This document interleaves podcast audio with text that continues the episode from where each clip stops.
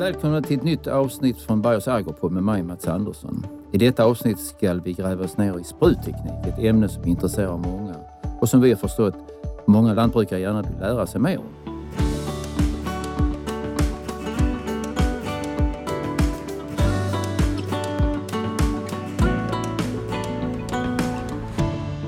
Idag har jag en riktig erfaren expert i studion, nämligen Eskil Nilsson från Visavi. En välkänd profil inom spruttekniksområdet som har stor kunskap och erfarenhet och som gärna delar med sig av denna.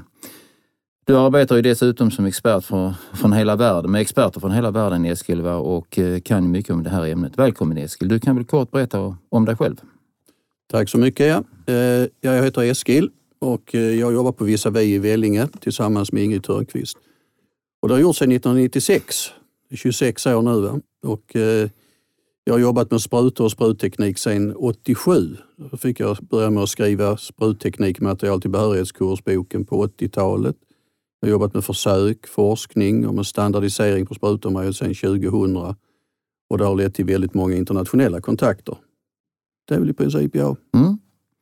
Riktigt kul att vi får lov att ha dig här Eskil. Alltså, du är ju verkligen en expert och eh, det du gör det är ju ett oerhört viktigt arbete för hela branschen. Eh, det är ju dig vi har här i Sverige som, som kan det här med sprutteknik idag va? och eh, det har du hållit på med i många år. Jag tänkte börja med ett av dina arbetsområden som vi alla berörs av men som sällan man tänker på, nämligen arbetet med standardisering. Kan du bara kort berätta, är det, varför är det så viktigt med att ha olika standarder inom just sprutområdet och, och hur är arbetet och hur görs det här arbetet? Ja, eh, till att börja med så finns det ju internationella standarder, ISO-standarder och europeiska standarder CEN.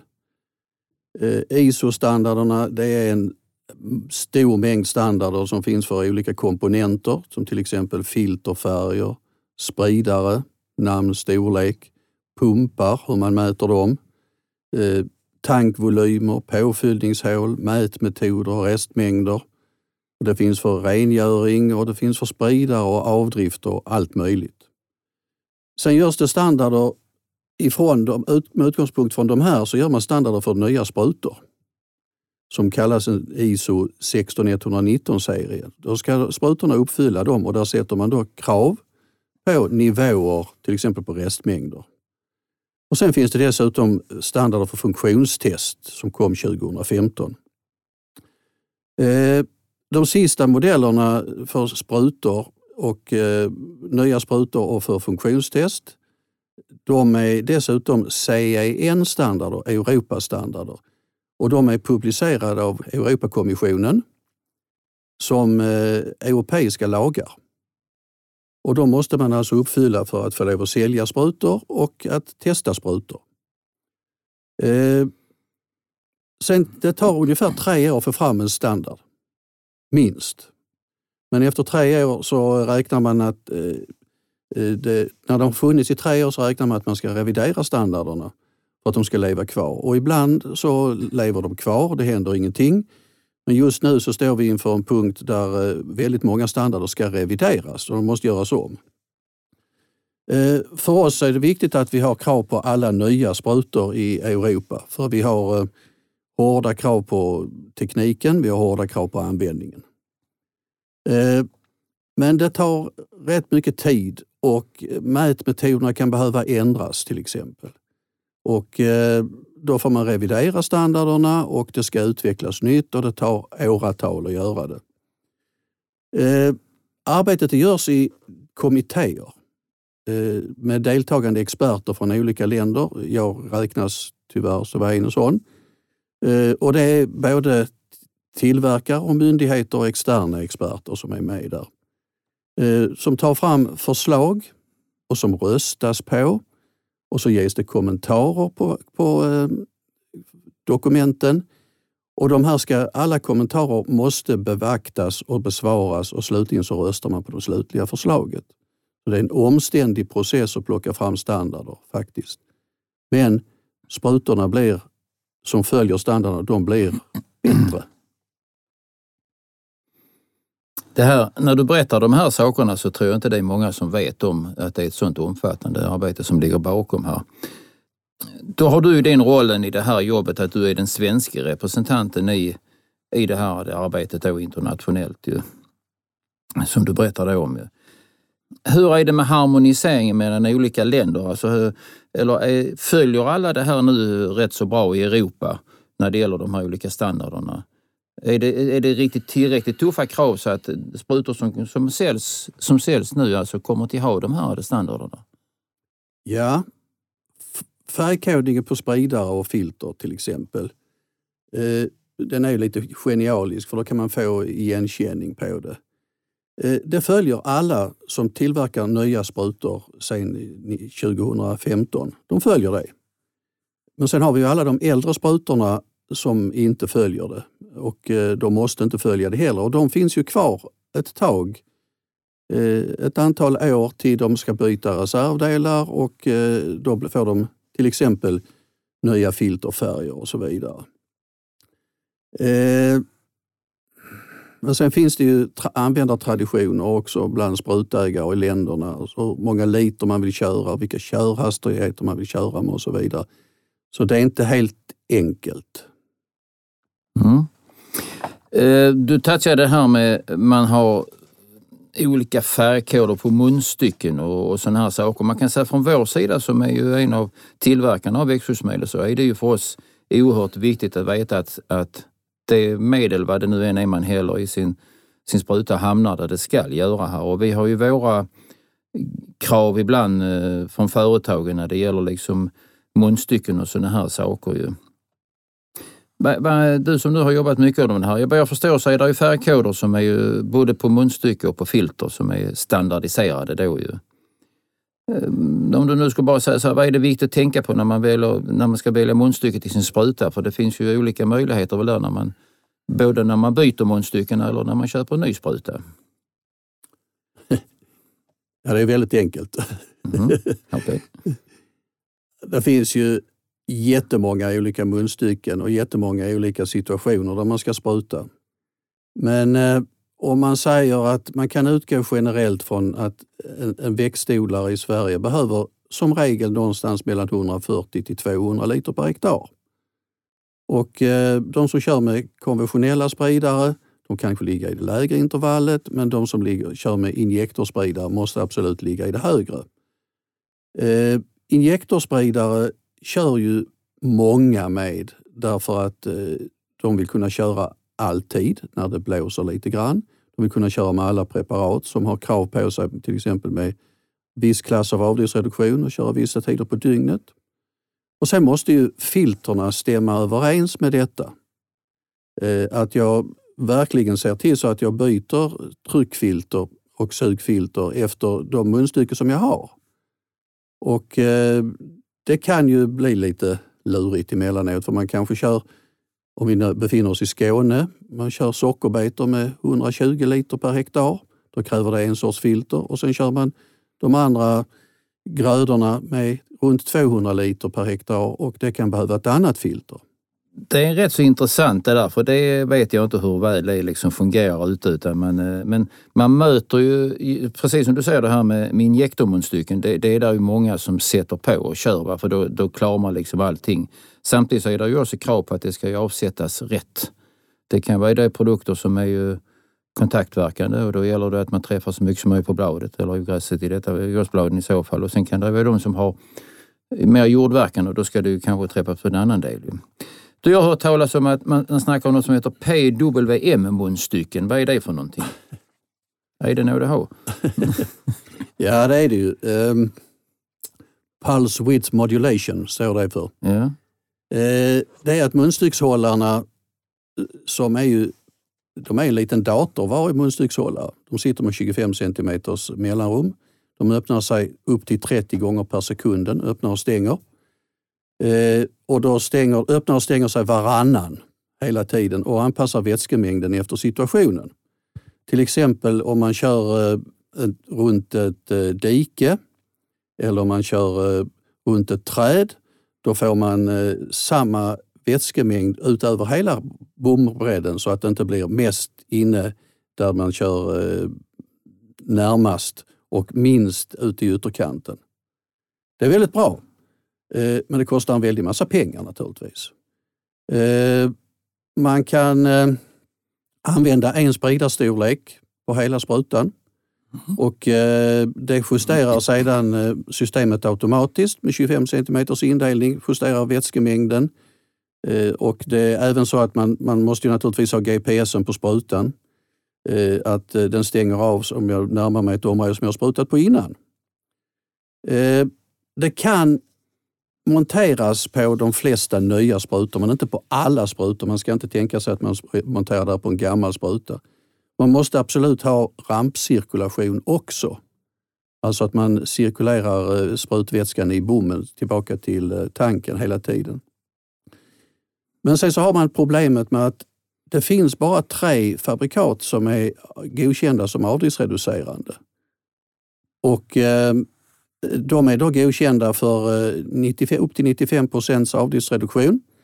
Men då är det lite lurigt här för att de reducerar inte avdriften riktigt så mycket som man, man tror. Utan för att, bli, för att använda dem som 95, 90 procent, förlåt, för att få använda dem som 90 procent så ska man köra med 95 procentiga spridare.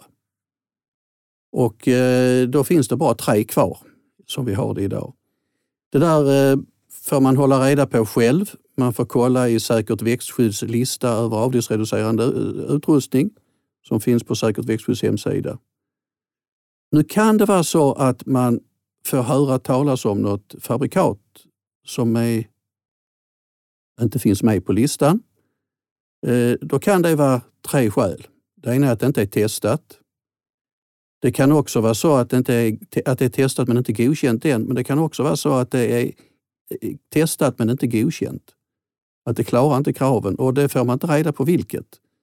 Så att vi får faktiskt eh, hålla oss till den här listan som finns, så länge den finns och eh, så får man följa den. Det ställs ju de här villkoren på, på vissa produkter men mm. jag tänker den här, den här tekniken, alltså rent praktiskt, alltså eh, nu sa du att det ska vara cirkulation i rampen. Där, liksom. ja. Ingen risk att det stoppar igen. Det måste vara ventiler som, som arbetar jättesnabbt och så vidare. Ja, det finns det. Det finns vissa risker. Va? Man kan, för det första så bygger de på att man har ett, ett eh, tryckfilter som sitter centralt som ska vara 80 mesh. Eh, man ska inte ha finare för då kan de sättas igen. Man kan inte ha grövre heller för då sätter det stopp i spridarna. Det blir ibland eh, beläggningar som eh, oxidationer och så vidare som gör att det inte fungerar på spridarna och då kan det vara lite lurigt. Man kan inte, det är inte så enkelt att man bara byter en spridare utan eh, det här är en hel dator i var, var och en hållare. Det låter komplicerat men det, det låter också att det fungerar ju bra. Ju. När det fungerar ju. Det är, det är klart det blir en ökad precision. Ju. Ja. Ehm, filter är en sak som diskuteras också mycket bland eh, lantbrukare. Det, det blir ibland stopp i filterna och man kan göra filter på olika ställen i, i sprutan och så, så vidare. Ju. Ehm, det, vi har till exempel rekommendation på vissa produkter att man inte ska ha finare filter än mesh, 50 mesh till exempel. Och, eh, vad, vad, har du Lisa, liksom, vad ska en lantbrukare tänka på när han ska titta på det här med filter på sin spruta? Både den han har och om man ska köpa en ny. Ja, för det första så ska det ju finnas rätt sugfilter och ett centralt eh, tryckfilter och eventuellt rampfilter. Eh, och storleken det ska vara anpassat efter spridarnas storlek som man har.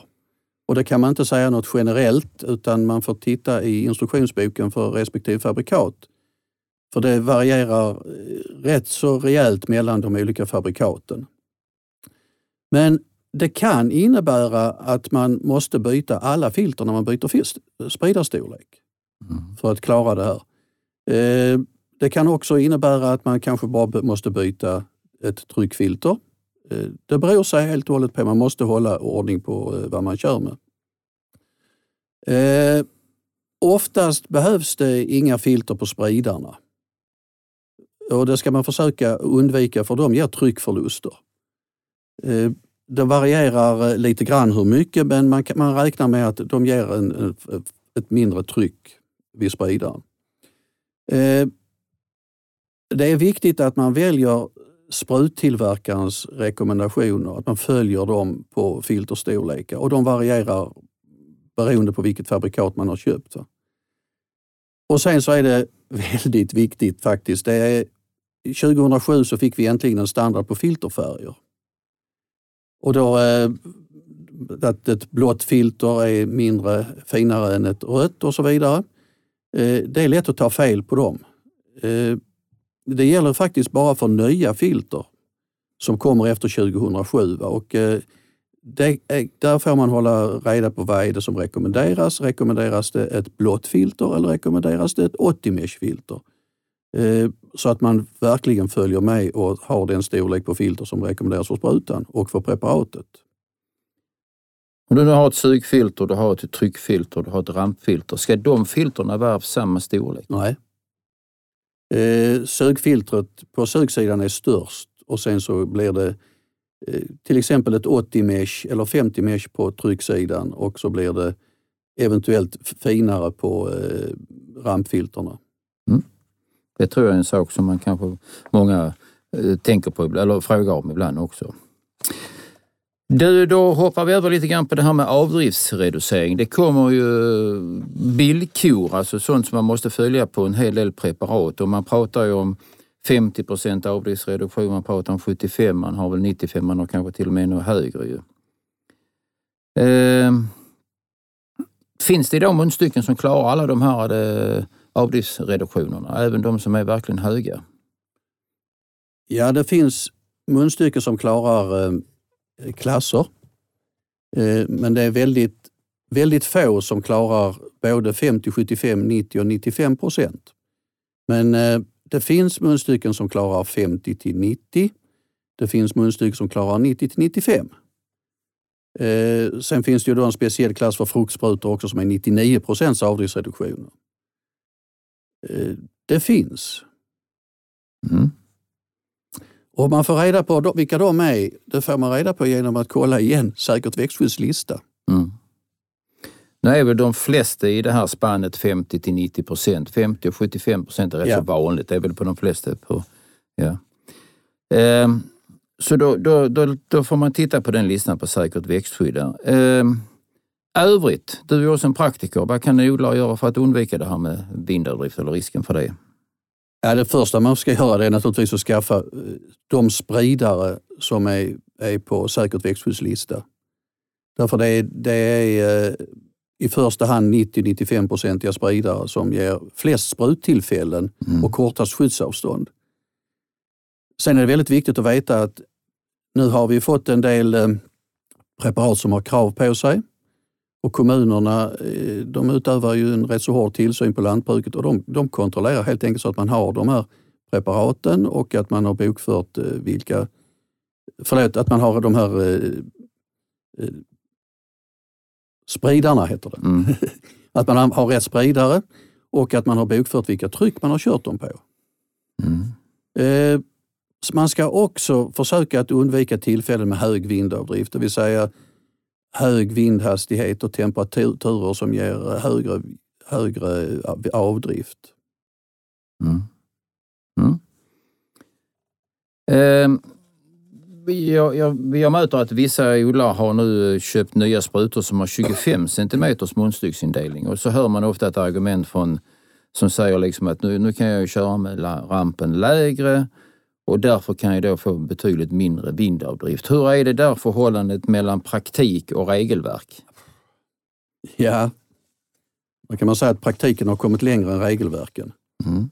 Eh, man kan köra med eh, ner till 30 centimeter eh, med 95 procents avdriftsreduktion och det är ju jättebra. Mm. Eh, men samtidigt så är det mycket stora krav på att bommen ska klara att hålla den här bomhöjden eh, över hela bredden. Och då varierar ju väldigt hur bommarna är konstruerade. Vissa delar sig en stor spruta på fem delar medan andra har hela bombredden eh, som en enda rak linje. Mm. Eh, och bomhöjden den avgörs ju helt eh, den är ju helt avgörande för att man ska få en jämn droppbildning och att eh, resultatet blir okej. Okay. Men det, det här med att man får eh, halva spridarstorleken med 25 centimeters eh, avstånd mellan spridarna. Då får du använda 0,15 istället för 0,3 munstycken. Mm. 0,2 istället för 0,4. Och eh, det finns några få godkända med avdriftsreduktion. Eh, det ger till synes en mindre avdrift. Men vi har en brist i regelverket för avdriftsreduktion att vi, vi kan inte räkna med någonting annat än 50 centimeter, tyvärr. Eh, så man, nu skiljer det inte så mycket om man skulle se på det i hjälpredan med 25 eller 30 centimeter och 50, men, men där, där är det vi för tillfället att 50 centimeter det är det man får ha att räkna med. Mm. Tittar man på det här nu med, med det här med kortare munstycksavstånd, alltså i de här sakerna vi har pratat om, eh, vinderdrifter och eh, hela den här biten som är kopplat? Ja och nej. Ja och nej. Man tittar på det och godkänner produkterna. Eh, det visar sig att de, det driver ju lite och så vidare. Men standarderna, det lär dröja ett bra tag. Tyvärr. Eh, vi har idag eh, standarder för, för att mäta vindavdriften. Då följer Sverige och ett antal andra länder, vi följer det tyska systemet, eh, BBAS. Och det fungerar alldeles utmärkt. Men det har lägsta bomhöjd 50 centimeter. Rättare sagt, de räknar bara med 50 centimeter. Sen finns det andra system också. England och Holland har system, men de stämmer inte alls överens. Så, och det tar tid innan vi kommer att komma, eh, få någon form av harmonisering på detta. Mm kan bara avslutningsvis här också säga liksom att det, det, öppnar ju också upp en annan möjlighet som jag hör också mycket. Det är ju möjligheter till en bandbehandling också. Jaja. Och, och med då tätare munstycksavstånd. Så att där finns ju både plus och minus med de här. Men jag tror generellt sett så upplever man att man kan ligga närmare marken och på mm. det viset minska riskerna för att, eh, för att det händer någonting. Du, en annan sak Eskil, rengöring. Det är alltid en, en, eh, en diskussionspunkt också på sprutorna. Ehm, jag tycker vi har haft fler fall de senaste åren här nu med att man har fått eh, sprutskador på till exempel rapsfält på grund av att sprutorna inte varit tillräckligt rengjorda. Ehm, eh, och det är ju så här att det finns ju sprutor som har ett tvättprogram och så, så vidare. Va? Ehm, du som nu har lång erfarenhet, vad, vad är det man ska tänka på med rengöringen av sprutan, både inre och yttre tvätt? Vad är det som är viktigt? Och är det någon del av sprutan som, är, som man ska vara extra vaksam på i detta? Ja, det är mycket viktigt. Mm. Det är oerhört viktigt. För det har vi sett vartenda år dyker det upp fall, till exempel oljeväxterna som blir skadade efter att man har sprutat eh, höstsäd med någonting. Eller kanske man har glömt att göra ren sprutan alls efter vinterförvaringen. Mm. Eh, det är både invändig och utvändig rengöring som är viktigt. Eh, utvändig rengöring det är för att hålla sprutan ren och kunna, eh, kunna göra service på den och så vidare. Invändig rengöring det ska helst göras direkt efter avslutad sprutning för dagen. Då ska de sköljas med vatten. Eh, alla nya sprutor har ju idag eh, rengöringstank med rengöringsvatten. Eh, så det, det, kan man göra i fält. På äldre sprutor som inte har det, då får man kanske köra hem och hämta vatten och köra ut det. Om man då ska tänka sig att man byter gröda eller byter preparat, då måste man tvätta ordentligt preparatpåfyllaren, tankens hela insida, alla filter och spridare. Eh, och det ska man göra med eh, det rengöringsprogrammet som finns i första hand och sen måste man följa upp det och tvätta. För rengöringsprogrammen de, de tittar till exempel inte om det finns rester ifrån preparatpåfyllaren in i sugledningar och så vidare. Så man måste se till så att man har sköljt rent ordentligt. Och så ska man använda rengöringsmedel. Ehm, jag upplever att det finns en övertro på de här eh, tvättprogrammen som finns i, mm. i nyare sprutor. Vad är din erfarenhet där? Testas de också? Är det standard för dem också, den funktionen på dem? Ja, det finns.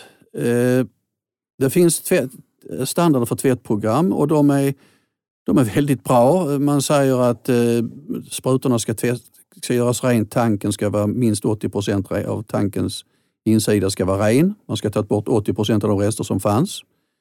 Eh, då räknar man att när man fyller den sen nästa gång så löses det upp en del. Det kan man nog skärpa de kraven en del. 99,75 procent eh, ska man tvätta bort av de rester som finns kvar i botten. Eh, där har man inte varit rent överens. Det var så att när det här förslaget kom med att ha rengöringseffektivitet, då nådde tyskarna redan då 500 gångers eh, eh, utspädning. Men, och kom med det här förslaget på nya regler, men där sa man att nah, men det blir lite för hårt, så vi 400 gånger. Eh, alltså 99,75 procents eh, rengöring. Eh, men eh, det visar sig att det räcker inte idag. Det räcker inte idag utan vi behöver troligen högre krav och det kommer väl. Det dröjer, men det kommer.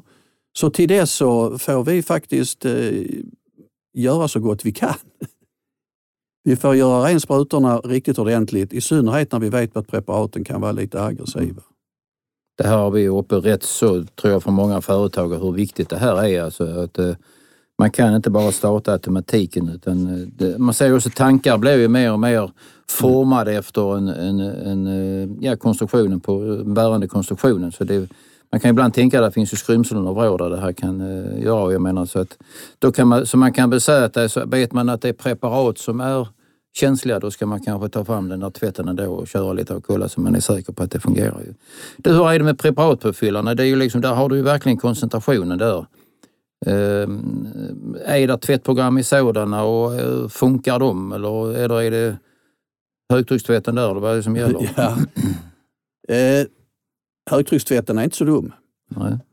I synnerhet om preparatpåfyllnaderna är gjorda före 2013 för då fick vi äntligen en standard på dem.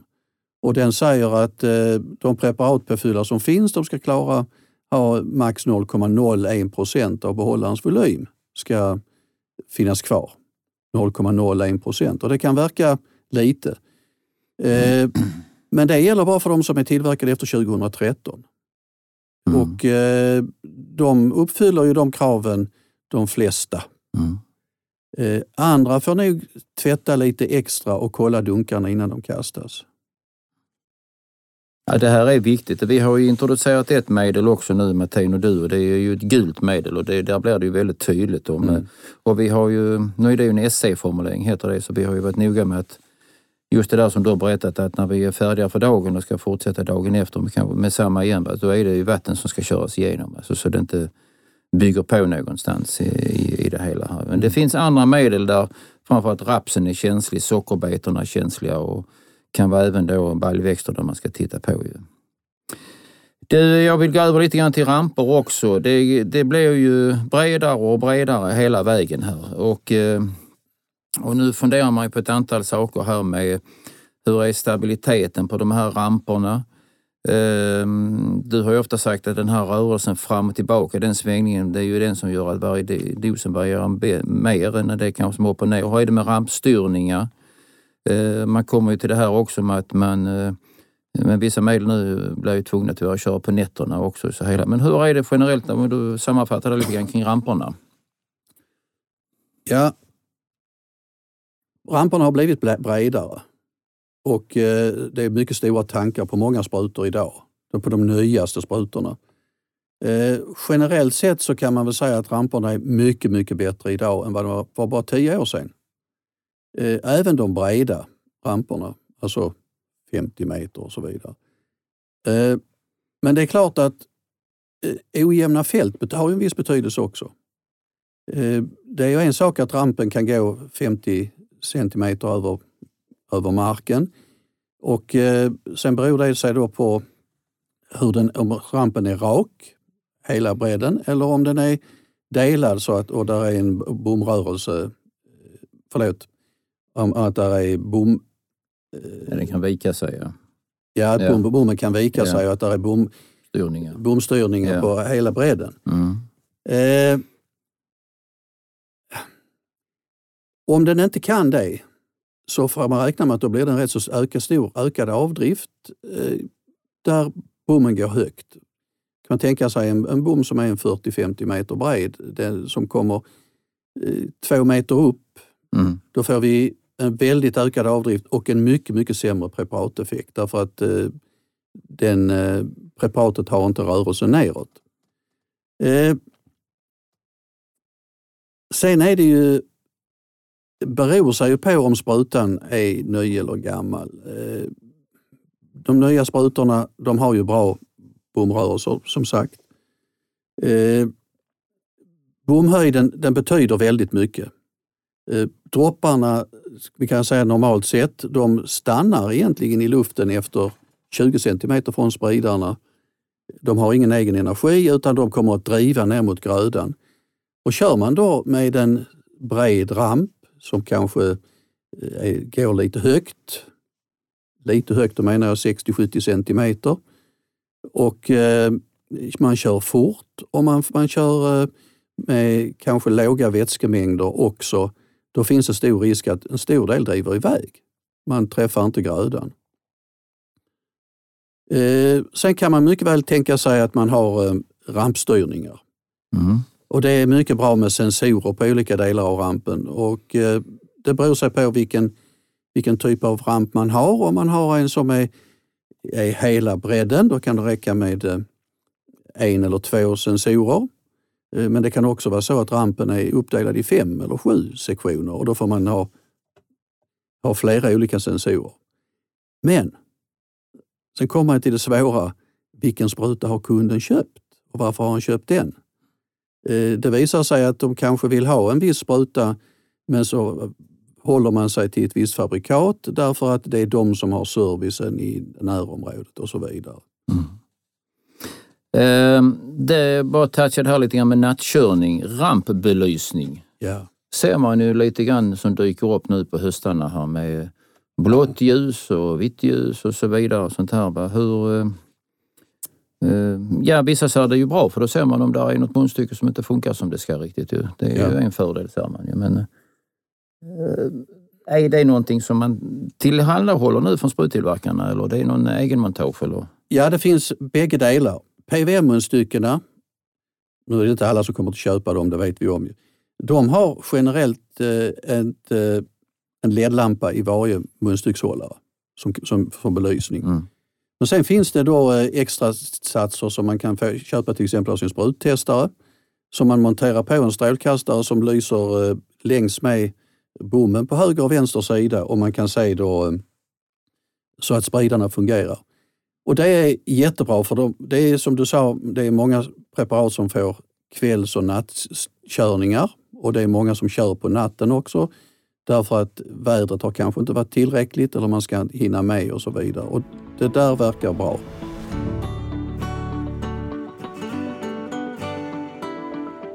Lite avslutningsvis här nu också, nu har vi ju blivit proppade med information här. Va? Du har ju verkligen berättat om eh, många fördelar med eh, nya saker som kommer här och så viktigt. Eh, när det gäller sprutorna och så vidare.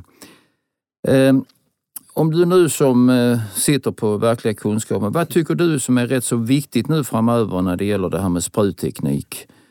Eh, jag hör ju liksom, eller man märker att det, det, det, det kommer oerhört mycket teknik. Man läser om det här också.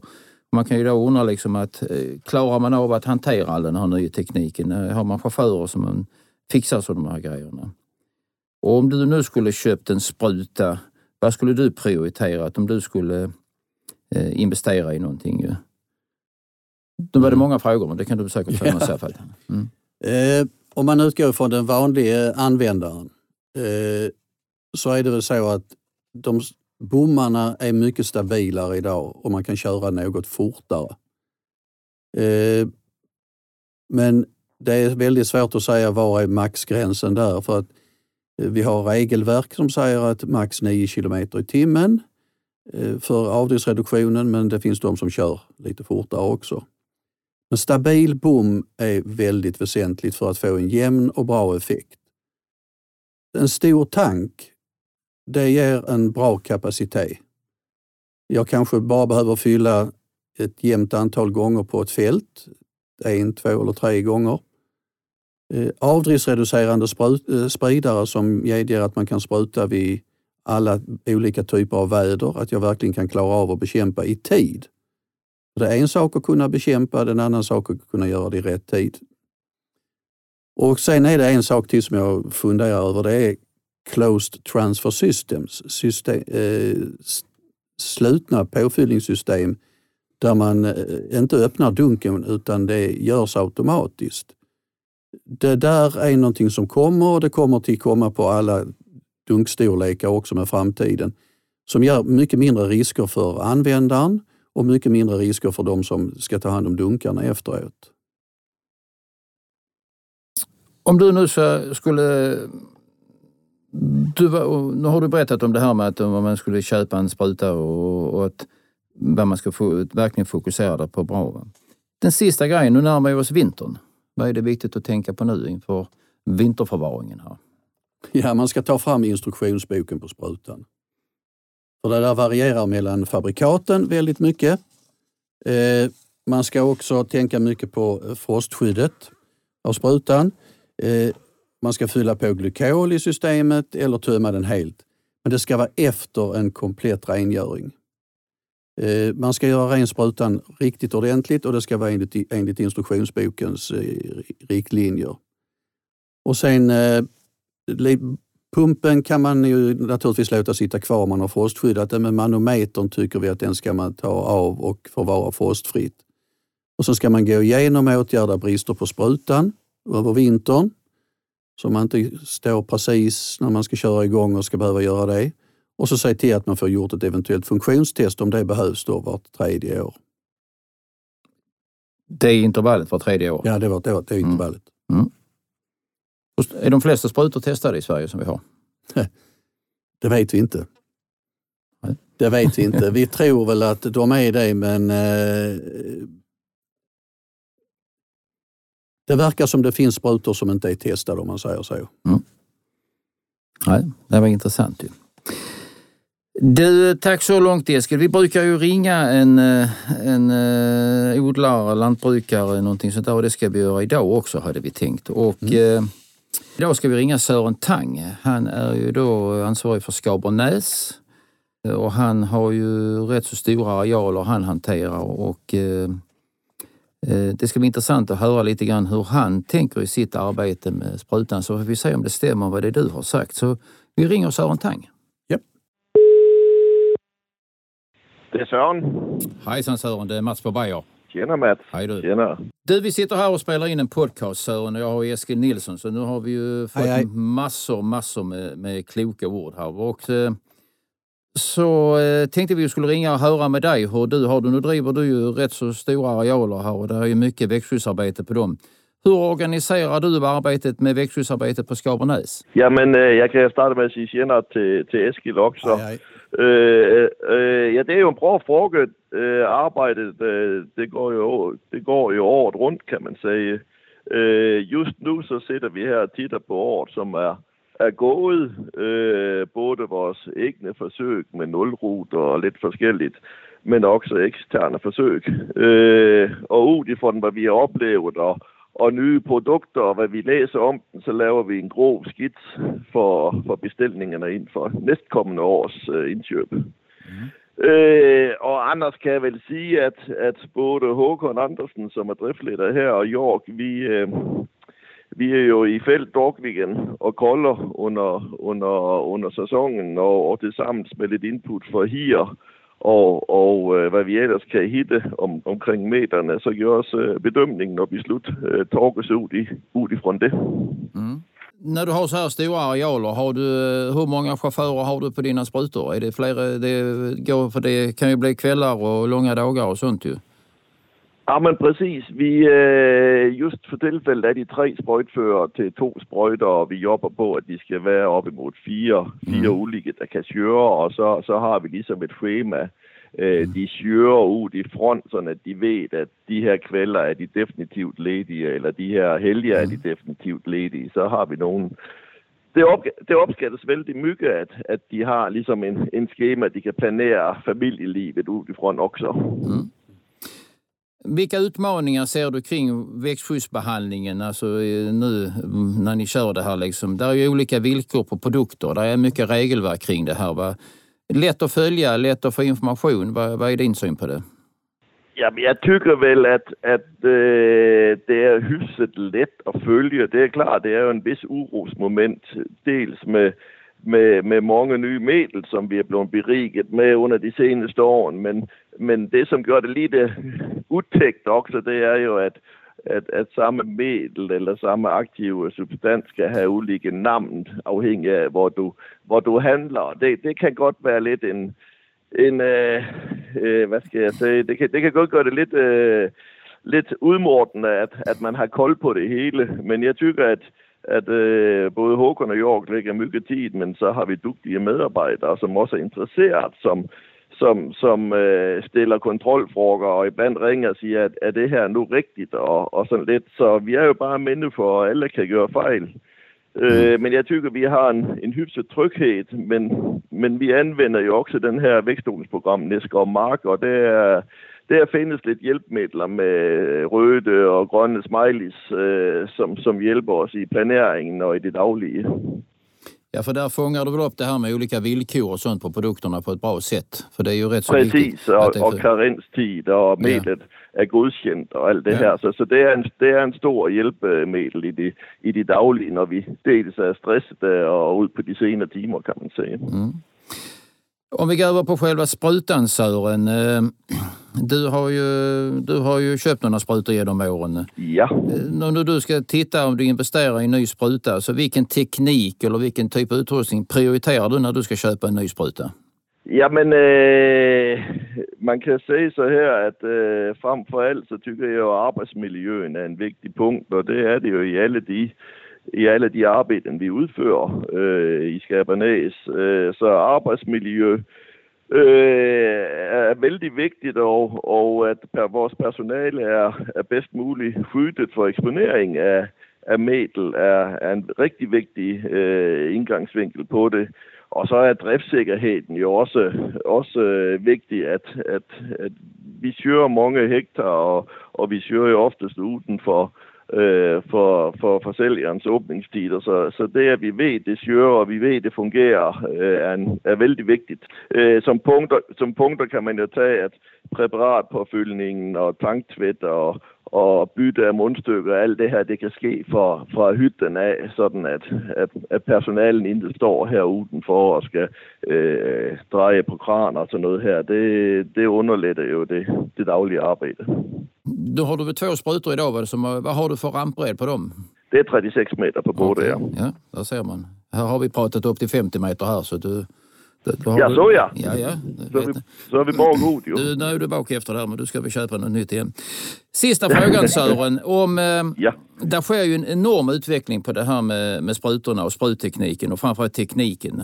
Om du nu skulle vilja säga, vad tycker du skulle vara eh, viktigt i framtiden om man nu tittar på den tekniken kring sprutorna? Då har du nämnt ett antal saker här. Är det någonting annat utöver det som du tycker är, eh, är viktigt? Ja, men jag kan väl säga att jag, jag tycker också att vi har nått väldigt långt de senaste fem åren, tio åren. Øh, hvad der skal komme i fremtiden og hvad der ligger i pipeline, det er jo svårt at, at spå om, men, men det her, som er vældig interessant, det er jo den her øh, en mindsket øh, præparatforbrugning, men mere selektiv bekæmpning på planteniveau i felt, mm. øh, sådan at, at vi har nogle kameraer, som ligesom kan læse øh, problemugræsser. Man kan også sige tistel, øh, baldersbro eller, eller de her græsugræsser, vi har. Kunne, mm. kunne man få et eller andet mere øh, punktbehandling på mm. et mere nugrænt sæt, så, så tykker jeg, at det var et vældig stort ønskemål, både for vores økonomi, men också för klimatet. Mm. Det är, fler, det är många som nämner det också med den här eh, spotbehandlingen. Alltså, som, alltså man, man behandlar där man verkligen hör det. Det ligger i linje med de här grejerna också. Måste också fråga ja, dig, måste fråga dig också. Eh, många strävar efter bredare och bredare rampar, rampor. Eh, är det viktigt tycker du? Eller det är gott nog med det här 36 du har idag? Alltså jag tror vi kommer till att stanna på 36. dels på grund av att at vi har både platte felt, men vi har også mange vældig kuperede felter. Øh, og det er jo en enorm belastning, dels på ramperne, men også teknikken med at holde ret bumhøjde. Øh, så jeg har svårt ved at se, at vi skal øge ytterligere. Øh, I alle fald ikke til 50 meter, tror jeg. Nej, nej.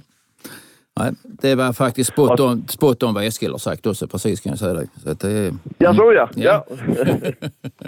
Ja. ja. Toppen Sören! Eh, tack för att vi fick störa dig en kort stund. Eh, ha det så gott på din danska där va? och så, så ses vi snart ska du se. Ha det bra! Tack själv Mats, ha det gott!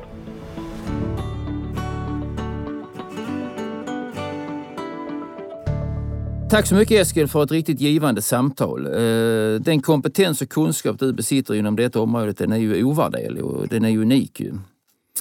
Och vad jag har förstått det så har du länge sökt en ersättare eh, inför din kommande pension och du har ju passerat den här första strecket när det gäller pensionsåldern i alla fall. Jag hoppas verkligen att det är någon som lyssnar här nu som kan vilja ta över den här eh, rollen du har, för den är ju jätteviktig. För oss som spruttillverkare så är det ju oerhört viktigt att vi, vi har ett stewardship-tänkande, att det vi utvecklar produkterna, att det ska hamna där det ska. Ju.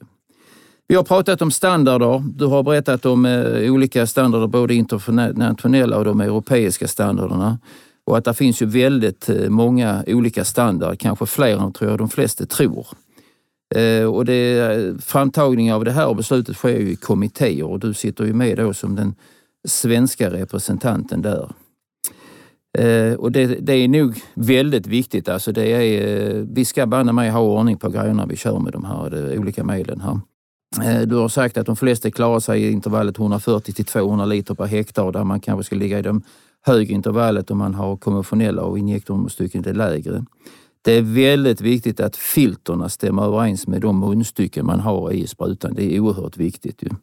Vi touchar på de här PVM-munstyckena som är ju väldigt avancerade och som klarar höga krav på avdriftsreduktion. Men där ska ju också spridarna hänga med så att det, det hänger samman i de här sakerna här. Vi pratar om filter. Det finns ju också standarder och eh, där kanske man också ska tänka på att, eh, som vi sa innan, filterna ska vara anpassade till munstyckena. Men har man ett sugfilter, man har ofta tryckfilter och rampfilter, så är det ju det grova finns ju sugfiltret och sen så det finare finns då ju rampfilterna och du säger att man ofta behöver inte några filter ut i munstyckena. De kan dessutom ge ett litet, litet tryckfall också. Avdriftsreducering har vi på eh, en hel del preparat och det, vi har munstycken som klarar detta. Man tittar i säkert växtskydd. Eh, det är viktigt att ha koll på det här vad för tryck man kör med och att eh, det verkligen blir det som man uppnår det här och att det är noga att man har dokumenterat det här i alla fall. Vi kom in lite grann på de här nya eh, sprutorna som har 25 cm munstycksindelning där man kör ju lägre Ehm, och eh, det är ju klart att det är också så vi touchade lite grann att många tror att man kan klara vindavdriften bättre men du sa att det, det, gör man ju förmodligen också men man ska komma ihåg att regelverken är gjorda utifrån 50 cm munstycksindelning. Och jag touchade här att bandbehandling kan ge en möjlighet med den här typen av, av sprutor också eftersom man kan lägga ett band. Rengöringen, oerhört viktigt. Vi har fler fall eh, som kommer med det här och eh, det finns ju standarder för de här sakerna också. Eh, nästan 100 procent men inte helt rent. Och, eh, ehm, man ska vara klar på att, eh, att titta lite grann på sprutorna och framförallt kanske vara noga med att vad är det för gröda jag kör efter jag har kört ett visst medel och är det då oljeväxter, sockerbetor, kanske baljväxter som är mer känsliga så kanske det inte är dumt att ta fram den här högtryckstvätten också var på säkra sidan. Och man ska rengöra direkt efter arbetets slut. Det var du noga med att säga, det var jätteviktigt. Ehm. Sen var det då den yttre rengöringen, det var också viktig och den har väl mer att göra när du ska ha service på sprutan och sånt där. Det ska hållas ju rent där. ju. Vi var inne på ramperna. De blir ju bredare och bredare. Du nämner ända upp till 50 meters breda ramper, men påpekar då hur viktigt det är när man har breda ramper och breda ramper att fältets struktur spelar ju helt avgörande roll. Har man väldigt ojämna fält, eh, det går upp och ner, va? då hänger ju ibland eh, rampen väldigt högt i luften och det gör ju då att då får vi väldigt stor risk för vindavdrift. Eh, du snackar ju om att dropparna de stannar ju nästan i luften. Alltså de, har inte, de har väldigt liten energi för att själv trilla ner. Ju. Bommar ska vara stabila. Eh, det, det är väldigt viktigt. Vi har pratat om det där med rörelse fram och tillbaka. Det är klart att det är breda bommar, det blir mycket bättre kapacitet. Man får eh, också stora, man har också mycket större tankar då som ger ju också färre fyllningar. Eh, och eh, du nämnde också det här med en annan sak också som kommer förmodligen på sikt, det här med closed transfer system. Alltså man har slutna system från det att man tar från dunken och in i sprutan. Man är ingen som kommer Och det testas ju sådana här system. Och där kommer kanske också en standard för dem, eller hur? Det, det finns en redan, ja. Sist avslutar vi lite grann med vinterförvaringen där. Ta fram instruktionsboken tyckte jag var ett bra tips. För där står ju hur jag rengör min spruta på bästa sätt. Och sen när man då har gjort den här rengjort och fyllt på eh, glykol i sin, eh, sin eh, pump och så vidare så kan den säkert förvaras. Man ska dock ta, ta in manometrarna för de mår inte bra att frysa ju. Och sen ska man ju se till så man har det här funktionstestat och klart inför nästa säsong, se över grejerna. Ju. Och sen avslutar vi med att ringa på Sören på Skabernäs som eh, gav ju sina synpunkter också. Jag tyckte det jag fastnade för det där att när han valde så var det ju arbetsmiljön viktigt. Alltså försök att styra så mycket som möjligt inifrån hytten så man får så lite exponering som möjligt. Och sen sa han ju också det här att om han skulle titta på någonting framåt så var ju det här med spottbehandlingar, så alltså att kunna liksom ha kameror som läste av på munstyckena. Tusen tack Eskil, det har varit jätteintressant att sitta och prata med dig. Du är gurun inom det här området och eh, kämpar på trots att du har kommit upp lite grann i åren här nu och, och håller igång. Så det är fantastiskt. Det har vi hela Lantbrukssverige nytta av. Så det har varit jättefint och intressant. Och till dig som har lyssnat, eh, hoppas det har varit intressant. Det har varit mycket kunskap som har delgetts här. Och eh, vi är snart tillbaka med ett nytt spännande avsnitt om ett helt annat ämne. Så vi hörs. Tack för idag.